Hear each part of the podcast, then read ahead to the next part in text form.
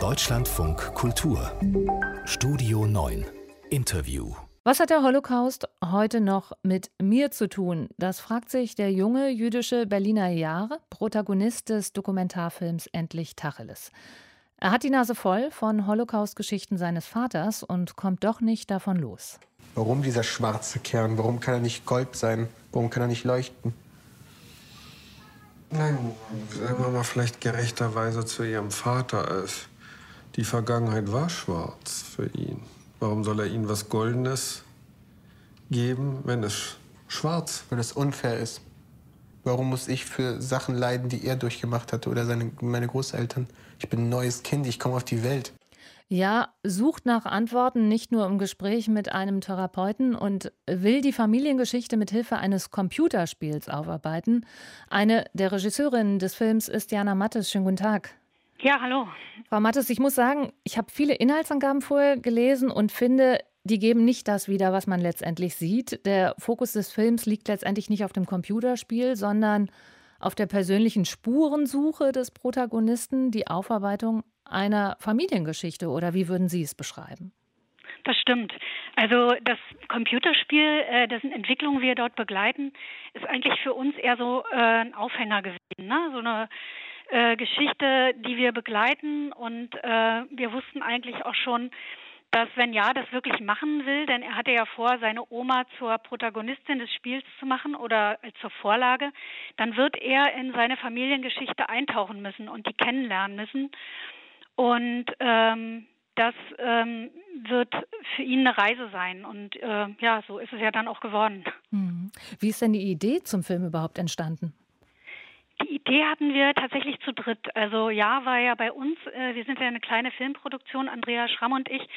Und äh, ja, war bei uns Praktikant und arbeitete mit uns äh, an anderen Projekten. Und äh, so haben wir uns kennengelernt, auch privat kennengelernt. Er hat uns äh, erzählt von seiner Familie und auch von seinem äh, Unbehagen, das er hat, also oder auch seinem, äh, mh, ja, wie soll ich sagen, ähm, er war mit seiner jüdischen Identität irgendwie nicht ganz klar. Will ich überhaupt Jude sein? Er nannte sich den unjüdischsten Juden der Welt.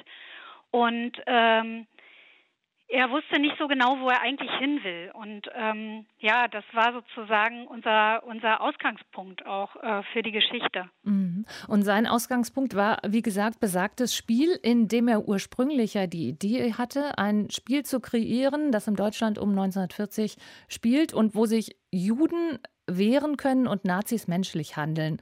Für mich war das wirklich schwer nachzuvollziehen, was er damit bezweckt. Warum war ihm das am Anfang so wichtig? Ähm, ich glaube, dahinter steckte so ein Wunsch, nicht, äh, er nennt es ja auch diesen Opferclub. Er wollte nicht zu dem Opferclub gehören und ähm, er wollte sich einfach auch stark fühlen und nicht äh, wie jemand, äh, den man äh, auslöschen wollte oder könnte, ja. Und ich glaube, das hat ihn ganz stark angetrieben. Auch dieser dieser Wunsch, äh, ja, vielleicht auch die Geschichte umzuschreiben, auch wenn das ja nicht möglich ist, aber zumindest in einem Computerspiel. Und zusätzlich wollte er auch äh, seine Generation damit erreichen. Also er hat ja selbst erlebt, äh, dass er im Geschichtsunterricht saß und äh, über den Holocaust gehört hat und dass es für ihn eigentlich alles nur Zahlen waren und äh, die ihm eigentlich keine Geschichte erzählt haben und seinen Mitschülern auch nicht. Und so, ähm, ja, das waren, glaube ich, so seine mhm. Motive. Und diese persönliche Spurensuche zeigt ihm dann aber selbst, dass er nicht stark sein kann. Das ist ein in Teilen sehr berührender Film, finde ich.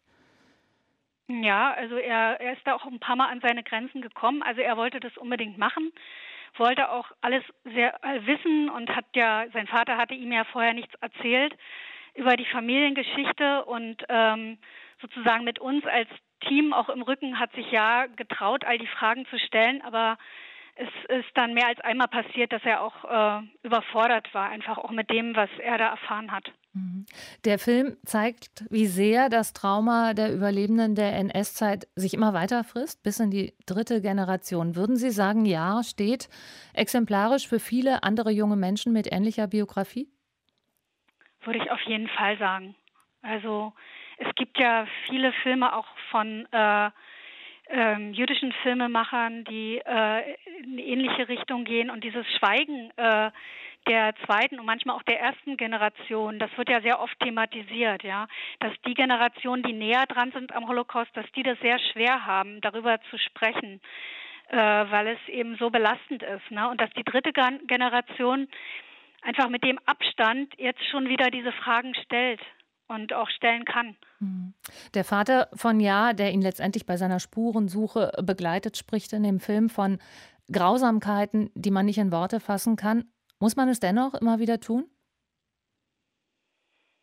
Also zumindest glaube ich, dass man ähm, Formen finden muss, um an diese Grausamkeit zu erinnern. Ja, das ist ja auch gerade das Thema von ja. Äh, eine neue Form zu finden für, für die Generation heute, die eben kaum noch Kontakt zu den Zeitzeugen hat, weil die eben immer mehr verschwinden. Und wie, wie kann man sozusagen äh, noch Geschichten erzählen, die, die, die heute äh, ja, interessant sind für die Generation ne? und die, die auch noch gehört werden. Mhm. Und da muss man sich Gedanken machen, auf jeden Fall. Und auch Ihre Idee mit dem Dokumentarfilm, einen Teil zur Erinnerungskultur beizutragen? Auf jeden Fall. Also wir, das war auch ein Gedanke, der uns beim Drehen immer wieder ähm, umgetrieben hat, dass wir die Geschichte auch für junge Leute machen, also erzählen wollen. Das ist, äh, dass das auch unser Publikum ist. Auf jeden Fall ähm, möglicherweise auch später in der Bildungsarbeit und so. Also da gibt es schon großes Interesse, den Film auch einzusetzen. Jana Mattes, Regisseurin des Films Endlich Tacheles, den sie gemeinsam mit Andrea Schramm gemacht hat. Der Film ist ab morgen in den deutschen Kinos zu sehen. Ich danke Ihnen. Ja, gerne.